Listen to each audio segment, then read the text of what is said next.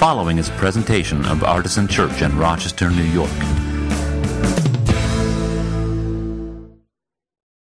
Lamentations 3 on page 669.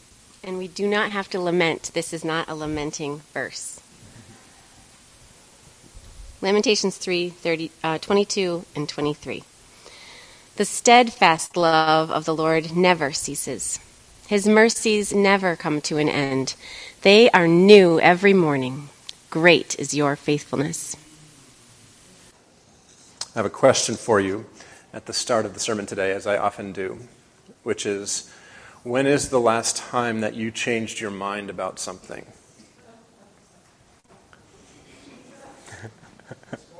this morning, okay, all right. um, I gave some of the Zoom people a, a, heads up about this question, so they might be like pasting in their answer. Uh, look, somebody did that. Do I dare to read Dan's answer uh, cold without reading it ahead?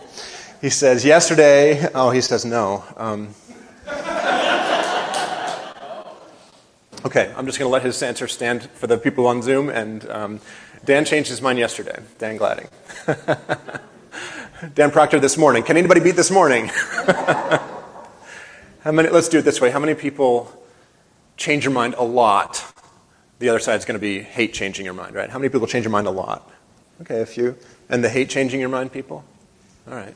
Wow, it's about 50 50. I don't know why I do this because I always have it in my mind that everybody's going to answer the same way, and you never do. So, um, but I mean about something important. I'm not talking about like what color car to buy or something. I'm talking like, when's you, well, last time you changed your mind about something to do with politics or your experience of the COVID pandemic and your views about that, or your, the way you order your garbage plate, or religion, or. Have many of you really changed your mind about something really big recently? seeing a little bit less enthusiasm there. There are a couple people who are giving me nods and waves and things.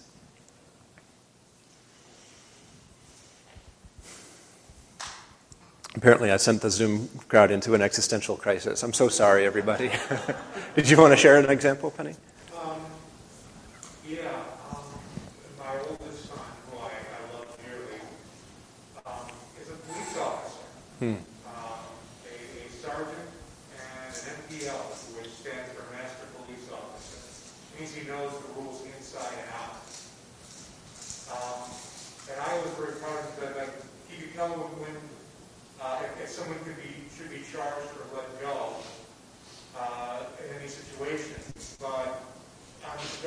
that he used it for is to make sure that the people that they grab can be charged with something mm. at any time. And um, starting last year, uh, especially with Daniel Prude,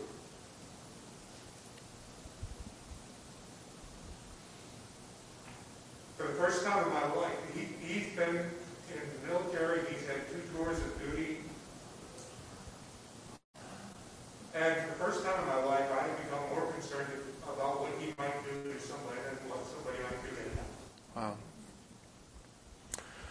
That's powerful and deeply personal. Thank you for sharing that. And um, i am only going to barely summarize it for the Zoom folks who couldn't hear you. Penny's talking about her oldest son, who's a, a veteran and a, and a, police officer, and um, kind of transitioning from, from feeling more worried about what might happen to him than to, to feeling about um, what he might do to somebody else. And um, as a person with many law enforcement officers in my family.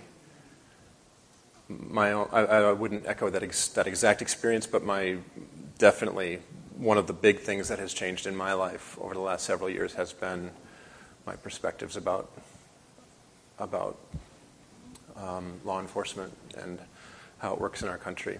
It's a pretty big change, especially when it comes time to think about people in your in your family who are affected by it. Uh, that's just one example, and we'll leave it with just one because I, you can see it very quickly could get heavy.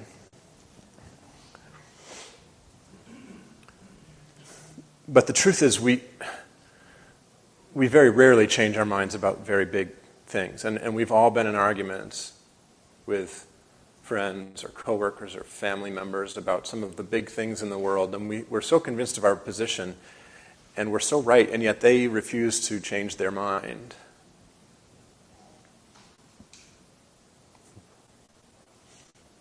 You're picking up the irony in what I'm saying, I hope. By the way, if you're in one of those arguments and you really are sure that you're right and that, that they're wrong, you can just ask this, this is my get out of argument free card, okay? Here, this is my gift to you. Ask them this question What would it take for you to change your mind about this? What piece of evidence would, it, would actually make you change your mind? And they will respond Nothing could make me change my mind. And that's when you know that the conversation is over and you don't have to fight anymore.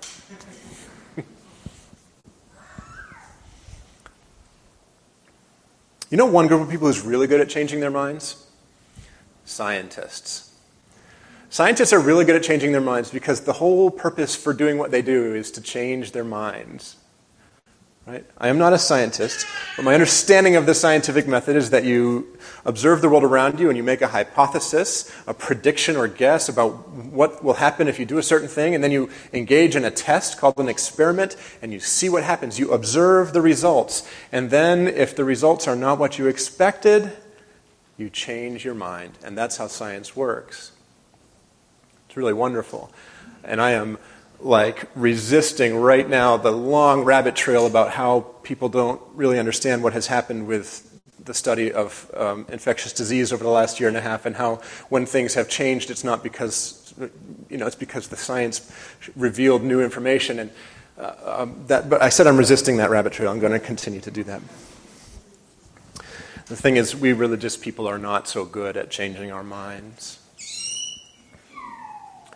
now, surely that's due, at least in part, to the fact that we're, with spiritual matters, it's a sort of a different category of understanding the world than um, like empirical, observable phenomena, right?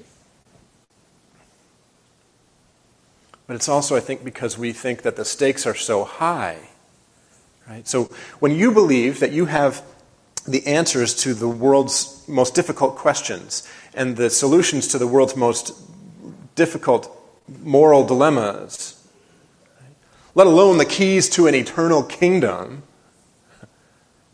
you tend to dig your heels in a little bit about that stuff. Right? That is actually somewhat understandable. It would be kind of weird if you didn't. But there's one big problem with the digging in of the heels about religious matters at least for people in our tradition, which is Christianity has its roots in Judaism. Like, that's not how it's ever been done. The digging in of heels, well, the digging in of heels has always been happening, let's be honest. But that hasn't changed the change. For people who are steeped, and I hope that we are, in the Hebrew Bible and in the teachings of Jesus, and in the development of early Christianity, for us to be the ones who are unwilling to change our minds about things, even important things, stuff that feels like basic truths about the universe, that's just simply absurd. Because the whole book is filled with stories of people believing one thing and then having an experience with God and then coming to believe something different. I'll, I'll like breeze through a few examples for you. How about the story of Abraham? Originally, Abram, who so he had a name change, but he also had a major worldview change, right? Initially, he was clearly rooted in the culture uh, of his day, you know, polytheism, idolatry, child sacrifice, and through a range of experiences with God, came to completely change the way that he saw the world, rejecting some of those more barbaric practices, refining and honing his understanding of how the world works, and even his place in it as he went from a stationary life to a nomadic life. Um, the Lord spoke through the prophet Jeremiah. This is Jeremiah 31, saying, The days are surely coming when I will make a new covenant with the house of Israel and the house of Judah. This is long after Abraham, and the whole tradition had been well established, and everything was making sense. And the Lord says, I'm going to make a new covenant, and then says, It will not be like the covenant that I made with their ancestors. See, we look back at that from way in the future and go, Oh, thanks be to God. But if God drops down and says, um, I'm going to do something new, it's going to be totally different from what you're expecting and what you're used to. Some of us would pull the chain and say, mm, I'm getting off at the next stop. Here's one of my favorite things about the scriptures there's a story that's told two times in the Old Testament uh, about David King David sinning by taking a census of the people, right? And we don't need to go into the reasons why it was sinful to take a census of the people. That would be a, a different story.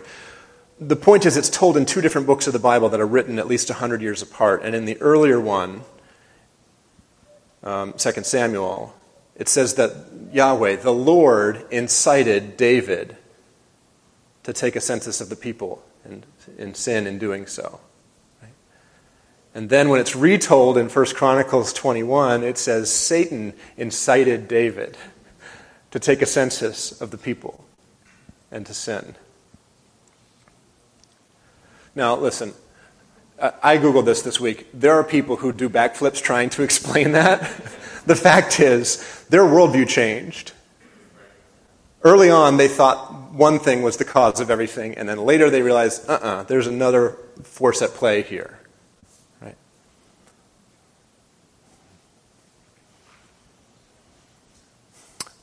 That responsive prayer that we prayed together earlier was from Eugene's, Eugene Peterson's translation of the book of Isaiah. It's called The Message. It's actually a translation of the whole Bible at this point.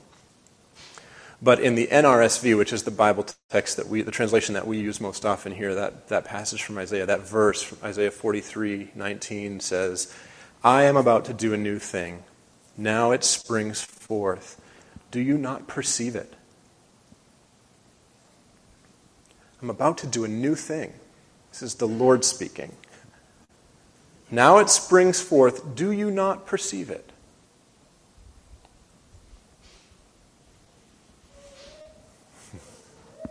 And then a little later in that book, Isaiah 55, the Lord says, This is something my spiritual director gave me to think about this past week, and I was very upset with her because I didn't like it. Said, Isaiah 55, the Lord says, My ways are not your ways. Dang it. Kind of wish they were. My ego really wishes they were. So, and all of this change, this pattern of adaptation and evolution, came to a head in our Christian story, at least, and, and proved itself true again in the stories of the early church. And I preached a whole sermon series on this in April and May of this year called Open Doors. And it's, it's all about how when the earliest Christians, who were Jewish converts, began to have to reckon with the fact that God apparently wanted to welcome Gentiles into this movement as well.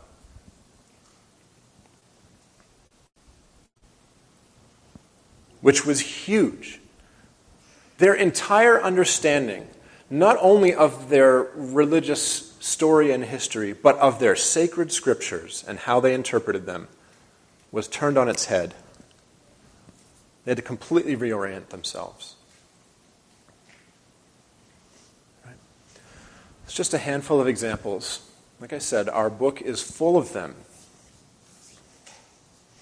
They are easy to miss, these stories of truth changing. They're easy to miss if you are religiously committed to the idea that it's impossible for the truth to change. But they're impossible to miss, in my view, if you read the stories openly and take them at face value.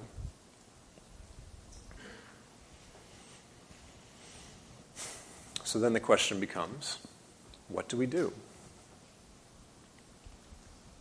How do we proceed with confidence as people of God in a universe where even our deepest commitments are sometimes challenged and rewritten.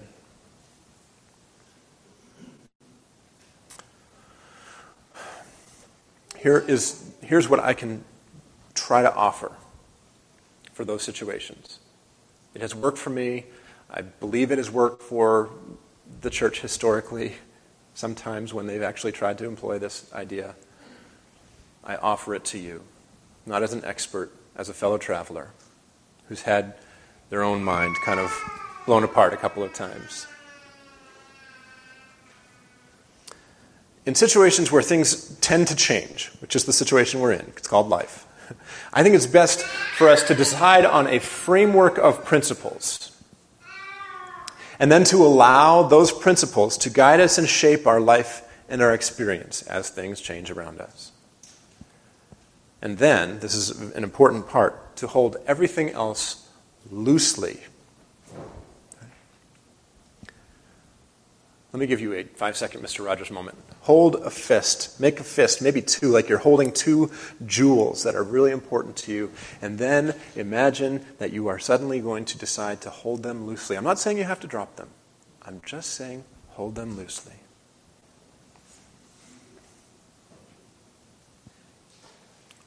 So these principles are the way that we decide what, what to do and what not to do, what to allow to change and what to hold tightly onto. And so for me and for most of us in the service today, these principles are going to make total sense because they are utterly Christian, and that's our worldview. They are even uh, Trinitarian in classical terms Father, Son, and Holy Spirit. Right? And the first principle will not be new to any of you who've listened to me preach over the last several years. The first principle is that Jesus is the fullest revelation of the Father. Especially Jesus offering himself on the cross is the fullest revelation of the heart of God. Jesus is the true Word of God, capital W. We use that term about the Bible, and that's okay. But Jesus is what God has to say. And that means that every depiction of God that we ever encounter, anywhere, whether it's in popular culture, whether it's in the church's tradition, whether it's in a sermon that you are hearing preached, including this one, or whether it's the Bible itself, every one of those pictures of God must be submitted to the perfect revelation of God that we are given in Jesus. Now, the church fails at this a lot.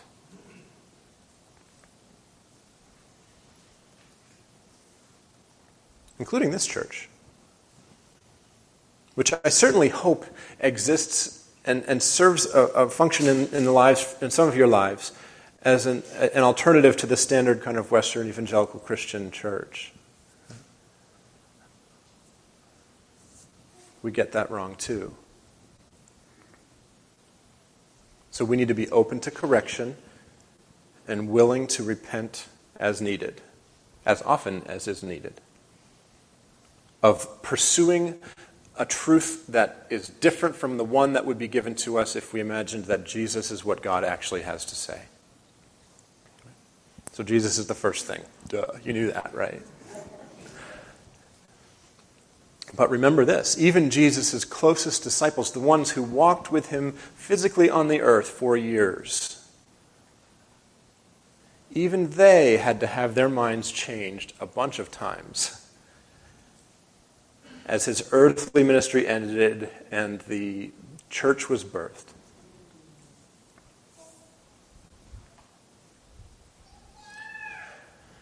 And the changes that they made, if you read the book of Acts, I would submit to you, are in response to the work of the Holy Spirit.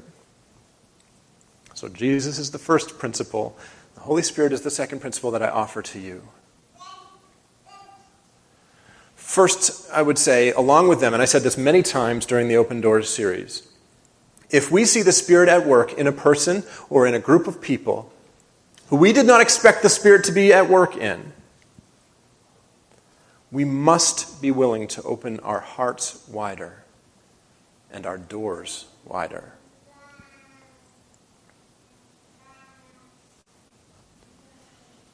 Along with this, I would once again offer you the Ignatian method of discernment, which is another thing I've picked up from my spiritual director, which is to spend some time watching for the fruit of the Spirit. Right? All right, scientists, I'm going to invite you back in. This is as close to the scientific method as it gets. Because I'm not super sure about much of anything. but one thing I'm real sure about is that the devil is not going to try to trick you by giving you more love, joy, peace, patience, kindness, gentleness, goodness, faithfulness, and self control.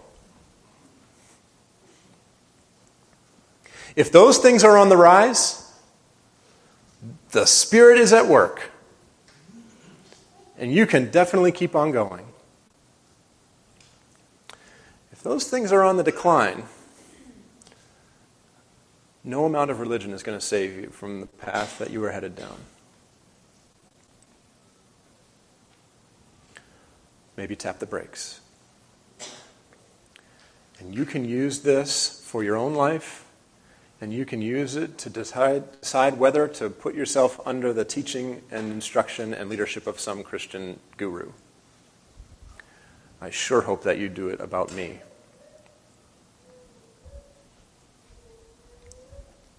Not that I'm a guru. I didn't mean to say that I'm a guru.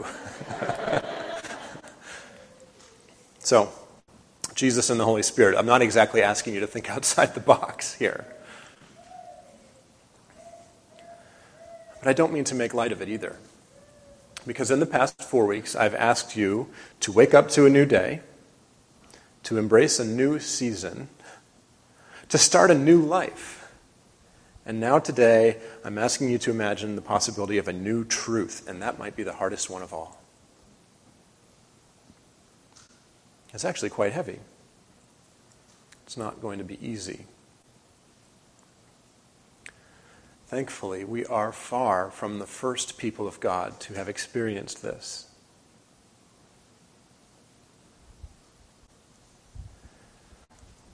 Read the book. And thankfully, there are some truths that do not change. The deepest ones seem to be pretty steady. Remember how we started our service today with those beautiful words from the book of Lamentations. And I love how Kristen said, You don't have to worry, this is not a lament. It's from the book of Lamentations, but it's not a lament. And she was absolutely right. But it's pretty much the only sentence in the book that isn't. right? Which is wonderful context to have. Because in that book of constant, like getting eaten by worms lament, those beautiful words spring up through the soil. The steadfast love of the Lord never ceases. God's mercies never come to an end. They are new every morning. Great is your faithfulness.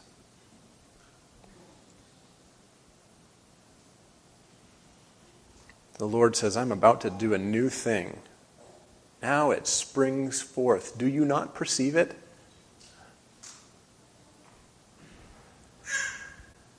And if your response to that is, yes, but I'm scared, yes, but I'm not sure, God also says, My mercies never come to an end. But God also says they are new every morning.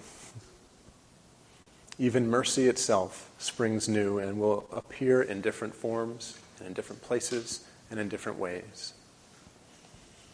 Great is God's faithfulness. Amen.